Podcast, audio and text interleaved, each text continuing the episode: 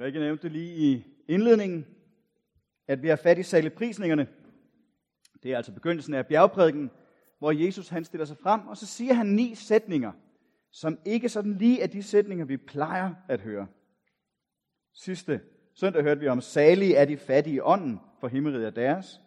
Og i dag er vi kommet til den sætning, der lyder sådan her. Salige er de, som sørger, for de skal trøstes. De her saleprisninger handler meget om følelser, om fornemmelser. Og nu om dage, hvis man sådan skal udtrykke sig med følelser, så bruger man det, der hedder en emoji. Altså sådan nogle små ikoner. Og vi kan lige få den første på heroppe. En smiley. Hvad er saleprisningerne for noget? Ja, salig, det bliver i nogle oversættelser oversat til heldige eller ligefrem lykkelige, som Christian sagde det i sidste uge. Lykkelige er de, som sørger. Kan du høre? Det lyder altså sådan noget spøjst. Lykkelige er de, som sørger. Eller heldige er de, som sørger. Hvad er saligprisninger? Ja, vi kan begynde med det modsatte. For nogle steder har vi øh, nogle V-råb, hedder det, fra Jesus. Hvor han stiller sig op, og så råber han sin klage, sin frustration ud.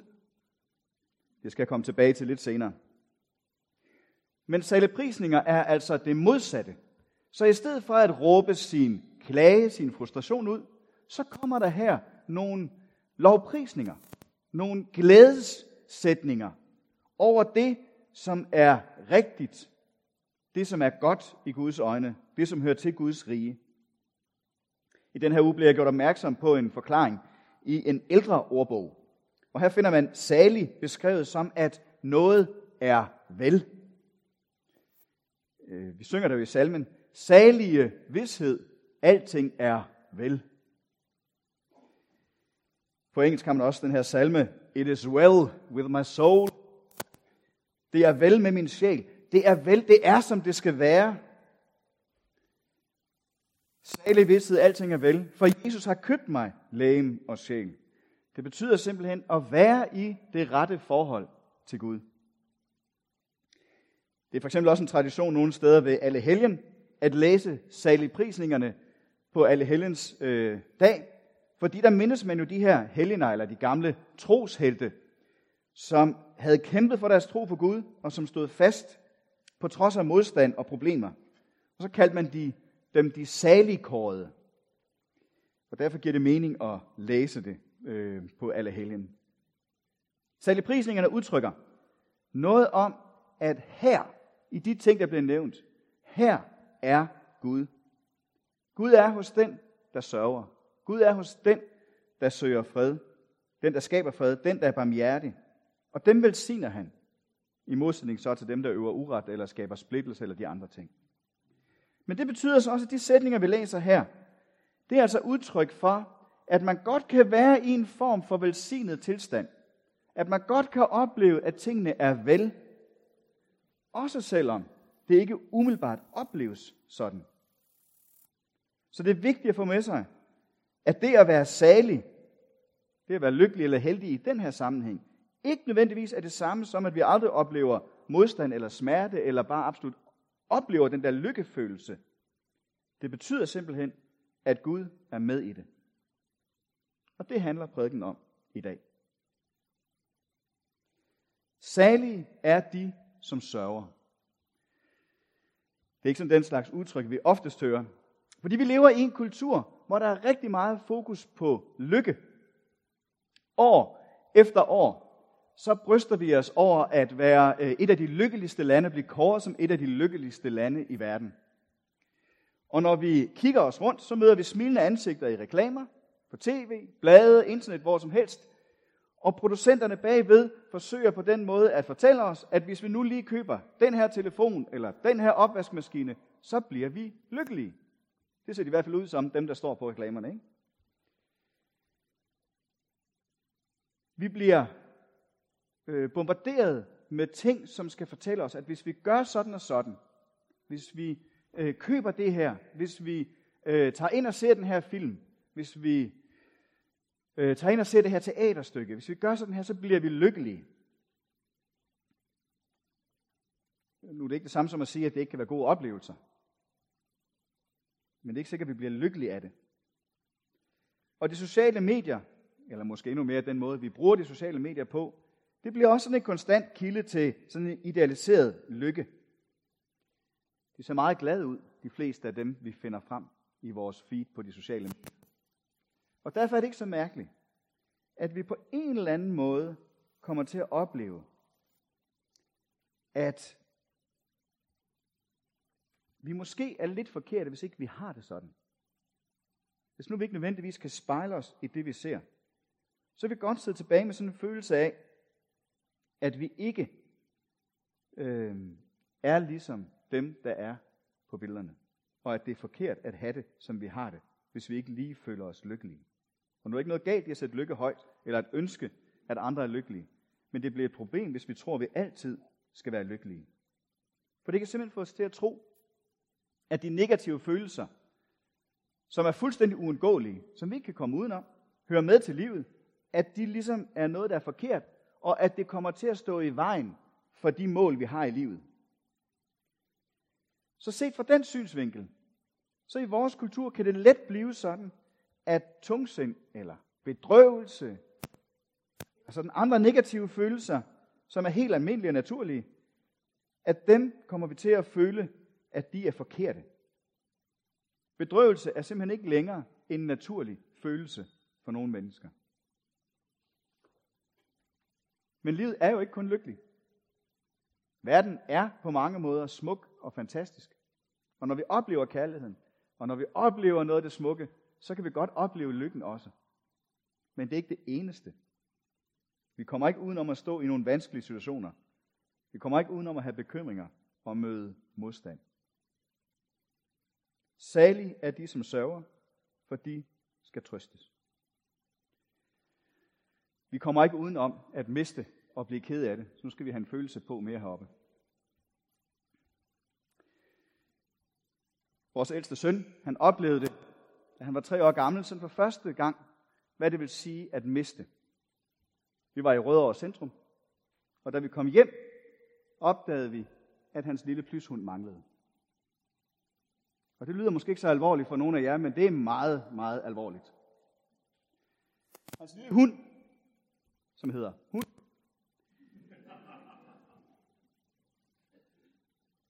han har også et får. Det hedder får. Hans lille hund var væk, og da vi kommer hjem, opdagede vi det her. Og den her, jeg tror han var tre år gammel, han sad i hvert fald i klapvogn, var helt ulykkelig. Og vi skulle, altså det blev helt galt, at vi skulle til at putte, ikke? Det gjorde det ikke bedre, at hans mor græd endnu højere. Hun var ikke helt så ked af at have mistet hunden, men hun var ked af, at barnet var ked af det. Ikke? Og, øh, og jeg er simpelthen nødt til at gen hende væk. Det var en enormt desperat oplevelse, og det smitter af på os. Jeg bliver måske ikke umiddelbart så ked af det sådan på den måde. Jeg er mere sådan til handlinger. Så her ser man mig gå rundt ude på Rødovre Centrums parkeringsplads med lommelygte om aftenen, ikke? for at prøve at løse det. Og nu kan vi smile af det.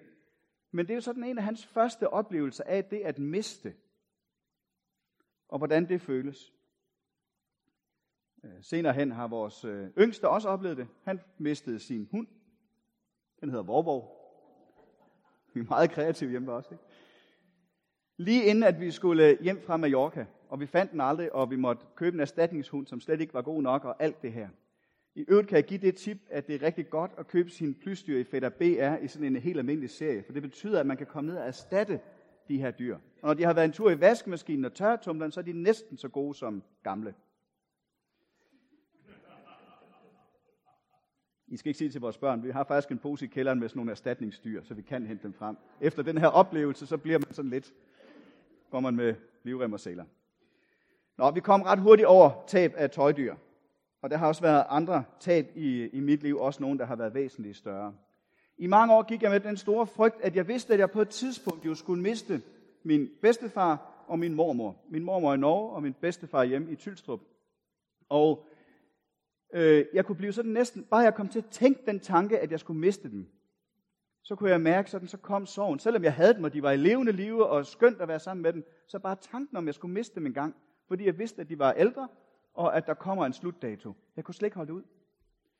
Øhm, og i mange år, så hvis, man, øh, hvis jeg stod i en eller anden situation, og øh, ligesom i dag, hvor der var en prædikant eller noget lignende, som siger, øh, er der noget, I er bekymret for eller bange for, så det første, der faldt mig ind, det var, at jeg skulle miste de her mennesker. De har på hver sin måde betydet utrolig meget for mig. Og så sker der jo det, at da de for 5 og 10 år siden dør, så blev de begge to så gamle og så syge, så til sidst blev det naturligt, at de døde. Så det at være i selve det med, at de skulle dø, gik egentlig lettere, end jeg havde troet. Men jeg savner dem. Hver dag.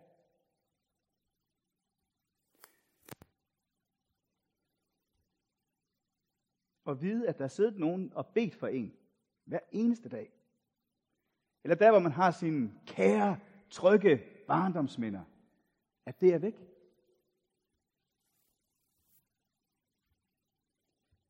Særligt er de, som sørger, for de skal trøstes.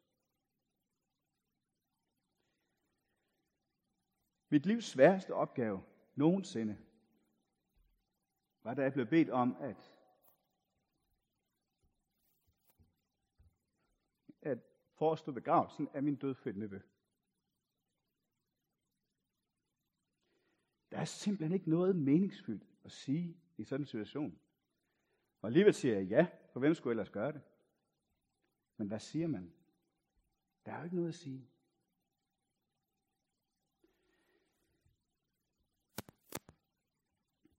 Vi kommer ikke udenom at miste.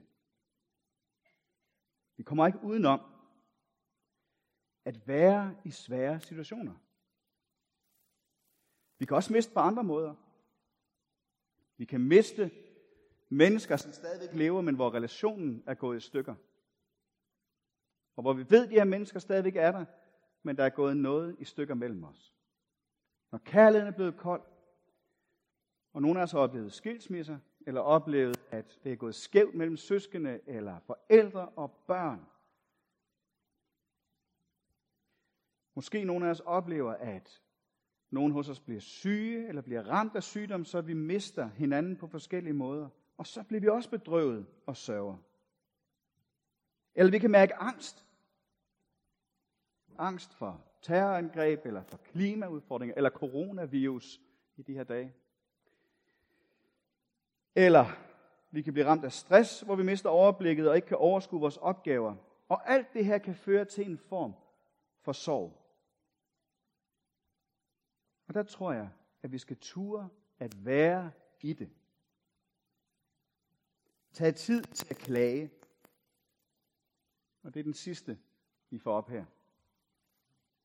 Salig er de, som sørger, for de skal trøstes. På Jesu tid, der tog man tid til at klage, når man havde mistet. Der var lige frem sørgekoner, grædekoner, som kom og var med til at græde, der var sket noget. Man iklædte sig sikker aske. Man satte sig i jorden og smurte sig ind. Altså man gjorde det tydeligt, at jeg er i sorg. I vores tid, så forsøger vi at gemme det svære væk. Så græder vi derhjemme, og så tørrer vi øjnene og går ud og smiler i verden. For det tror vi, at det som forventes af os. Vi vil helst undgå at tale for meget om det, som gør ondt. Jeg fortalte om min nevø. Og i går havde vi familiefødselsdag, og jeg sad og talte med min øh, svoger svigerinde. Og min svigerinde fortæller den her oplevelse af, at lige efter de har mistet, var der rigtig mange mennesker, som på en eller anden måde sendte dem hilsner. Så efter tre måneder blev der stille. Fordi så var mange andre kommet videre, og for dem var det jo stadigvæk fuldstændig alt overskyggende. Men det var så uudholdeligt for alle andre at tale om. Det er så svært at sige noget. Det er så besværligt. Og hvis folk endelig sagde noget, så fik de sådan sagt et eller andet, at det var synd for jer. Men nu skal I vel også komme videre. Nu skal det blive godt igen. Som jo for mange af os egentlig bare er en projicering, der handler om, at jeg kan ikke holde ud til at være i det. Så det er nok også bedre, at du ikke er i det. Men så vi havde det ikke bare bedre. Efter tre måneder er man stadigvæk fuldstændig knust. Under eksilet i Babylon, da en stor del af Israels befolkning var bortført, og de sad langt væk fra deres hjem, der sad de og klagede I salme 137, så står der, ved Babylons floder sad vi og græd, når vi tænkte på Sion. Nogle af jer kan høre sådan en gammel Boney M-nummer fra diskotiden, ikke? By the rivers of Babylon. De sad og klagede. Og i den her øh, eksilperiode, så opstår der en hel bog i Gamle Testamentet, der hedder Klagesangene. Hvor de udtrykker al deres frustration, al deres længsel, al deres sorg over det, som de har mistet. Det er så også i den proces, de begynder at genopdage noget af det, som de ikke helt havde sat pris på, da de var der. Men en stor del af det handler om at sætte ord på sin klage, på sin smerte.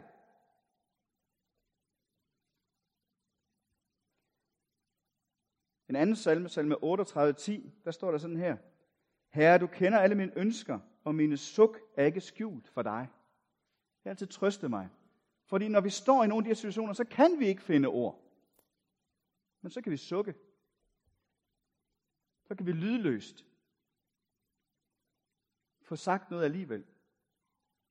Udtrykt over for Gud, måske over for mennesker. At sådan her har jeg det. Sender en emoji.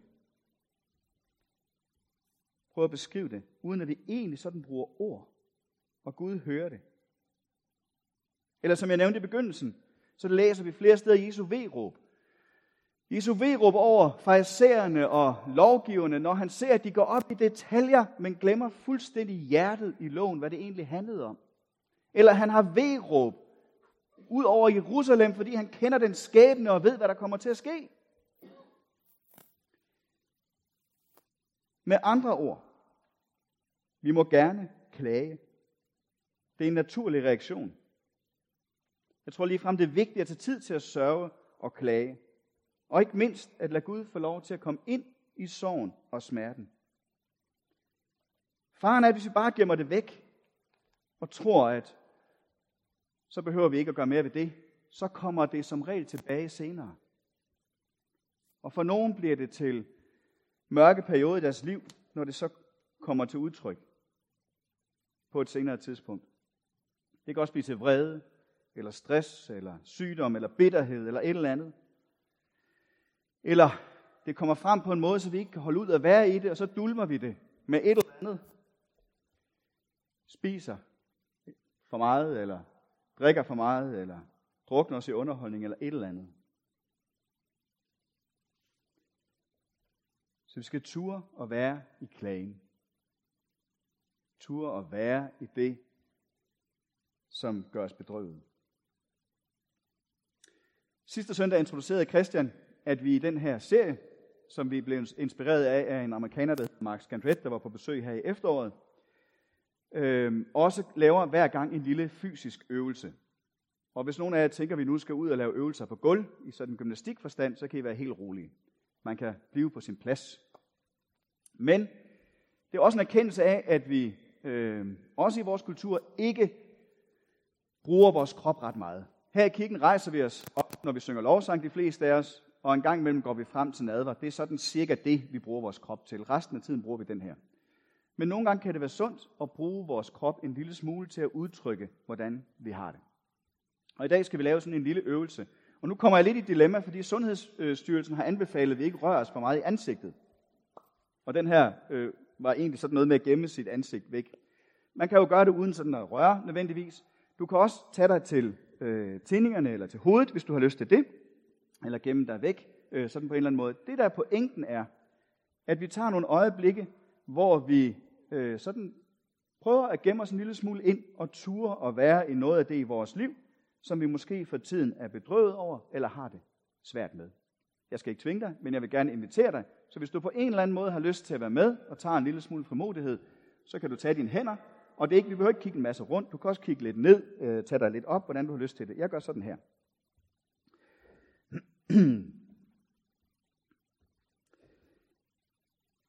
Jesus græd. Sådan lød det korteste bibelvers ind til den nye oversættelse. I dag står det lidt længere, nu står der, at Jesus bræst i gråd. Så det har ikke længere rekorden som det korteste. Men et kort vers i Bibelen fortæller os, at Jesus græd. Andre steder hører vi, at Jesus elskede, at han led, eller han var vred, men Jesus havde følelser. Og en af dem var, at han græd. Mange gange i kirke og i vores vestlige kultur, så dyrker vi den her følelse meget af, at vi skal være glade, vi skal være lykkelige, vi skal se øh, ud, som om alting er godt. Vi sætter os måske sådan lidt oven på de negative følelser og gemmer dem væk. Og jeg har også samtidig talt med kristne, som ikke altid følte, at det var let at gå i kirke, fordi hvis man gik og så ked ud af det, så blev det lidt fremmedgørende eller underligt. Men frem for alt tror jeg, at vi ikke mindst her i en kirke skal ture og være der, hvor vi er. Også når vi er ked af det. Så vi må gerne klage. Og vi skal vide her, at der er forskel på klage og på ynk. Det handler ikke om, at vi skal øh, ynke os selv, eller vi øh, skal øh, krænge os ud på upassende måder. Men vi må gerne komme til Gud og helt ærligt sige, hvordan vi har det. At sukke og være ked af det. Så lad os tage bare lige et øjeblik mere, hvor du får lov til sådan lige at sidde og mærke efter, om der er noget, du går og er bedrøvet over, er ked af det over, sørger over, er frustreret over i dit liv.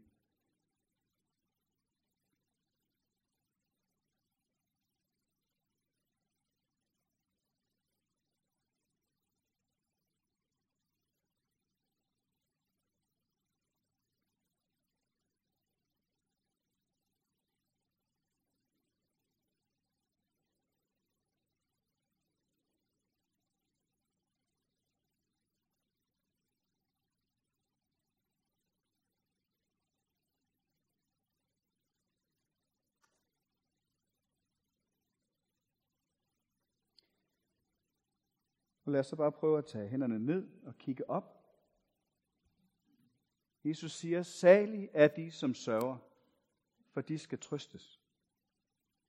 Men som jeg har talt om i dag, så handler det altså ikke om, at så går alting bare væk, så bliver alting godt igen.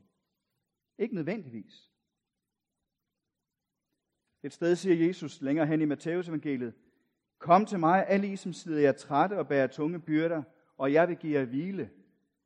Et skønt vers, der har trøstet mange mennesker. Men så siger han noget virkelig underligt bagefter. Så siger han, tag mit å på jer. Og nu troede jeg lige, vi skulle hvile, og vi ikke skulle have det tungt. Så siger han, nu skal vi tage hans å på os, og lære af mig, for jeg har sagt modig og ydmyg af hjertet, så skal I finde hvile for jeres sjæle. For mit å er godt, og min byrde er let. Formodentlig refererer Jesus her til et billede fra landbrugsverdenen, hvor man på det her tidspunkt oplærte en ung okse ved at sætte den sammen med en gammel, stærk, moden okse.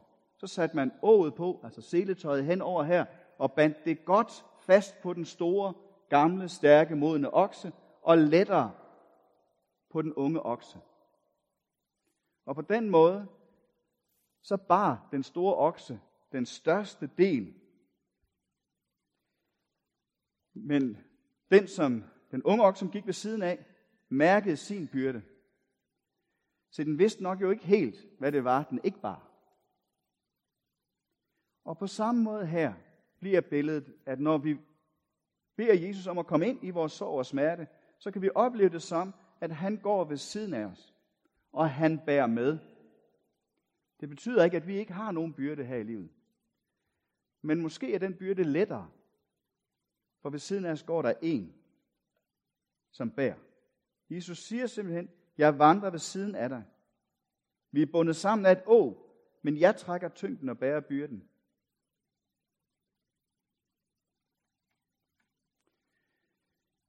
På de fleste stole, eller i hvert fald på hver anden, så ligger der sådan et lille ark her. Det skal jeg slutte med. Det er nemlig en invitation til at gå klagens vej. Ikke bare lige her i gudstjenesten, men til at tage det med sig ind i den uge, der kommer. Og vi gør jo det her i anledning af fasteperioden.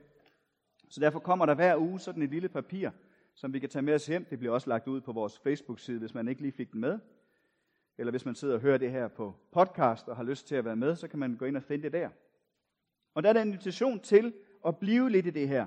Skrive sin klage ned. Lav en klagesang, en digt eller en, en øh, tegning, hvordan man nu har lyst til at udtrykke sig. Men prøv at sætte ord på noget af det, som vi går og bærer på.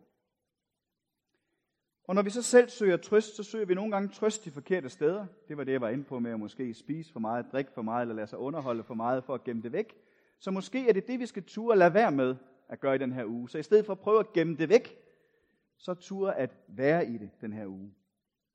Samtidig kan vi også rejse blikket og kigge os omkring og se, er der nogen omkring os, som går og sørger? Er der nogen, som ser bedrøvet ud? Og kan jeg på en eller anden måde gøre noget for dem? Og som jeg har nævnt det tidligere i dag, så er det ikke sikkert, at der er så meget at sige. Det er en fin lille beretning om Peter Plys. Han kommer til at snakke med Grisling. Siger det egentlig ikke nogle dage siden, vi har set æsel? Og dem, der kender Peter Plys univers, vil vide, at æsel, han er den melankolske, lidt deprimerede type. Skulle vi ikke gå hen og se til æsel? Jo, det må vi hellere. Kommer de hen til æsel, og da de møder æsel, siger de, vi synes, det er lidt længe siden, vi har set dig, æsel.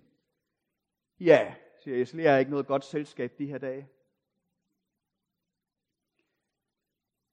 Så sker der noget helt fint. Så sætter Peter Plys og Grisling sig ned ved siden af æsel. De siger ikke noget. Går det tid, så siger æsel, hvorfor sidder jeg her? Jeg har jo sagt, at jeg ikke er noget godt selskab de her dage. Nej, siger Peter Plys og Grisling. Men vi er her bare. Det er jo det, gode venner gør. Og så sad de videre i stillhed. Og så står der en fin lille sætning. At lidt efter kunne Æsel mærke, at han fik det en lille bitte smule bedre. Det er ikke så tosset at læse Peter Plys. Lad os bede en bøn.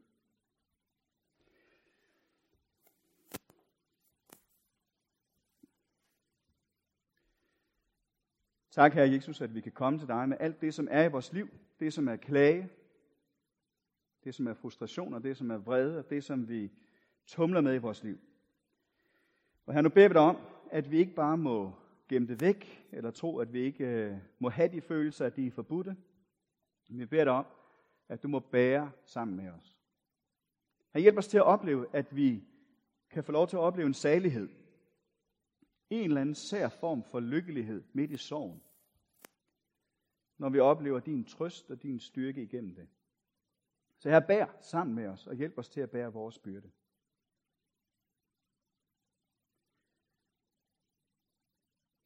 Og her vi beder dig også om, at vi må få mod til at gå hen til de mennesker omkring os, som vi på en eller anden måde fornemmer har det svært.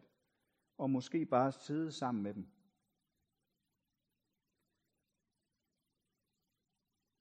Beder også om, at vi må være åbne for at få en opmuntrende hilsen eller et enkelt lille ord til dem, som måtte trænge til at høre det. Så her hjælp os til at gå klagens vej. Amen.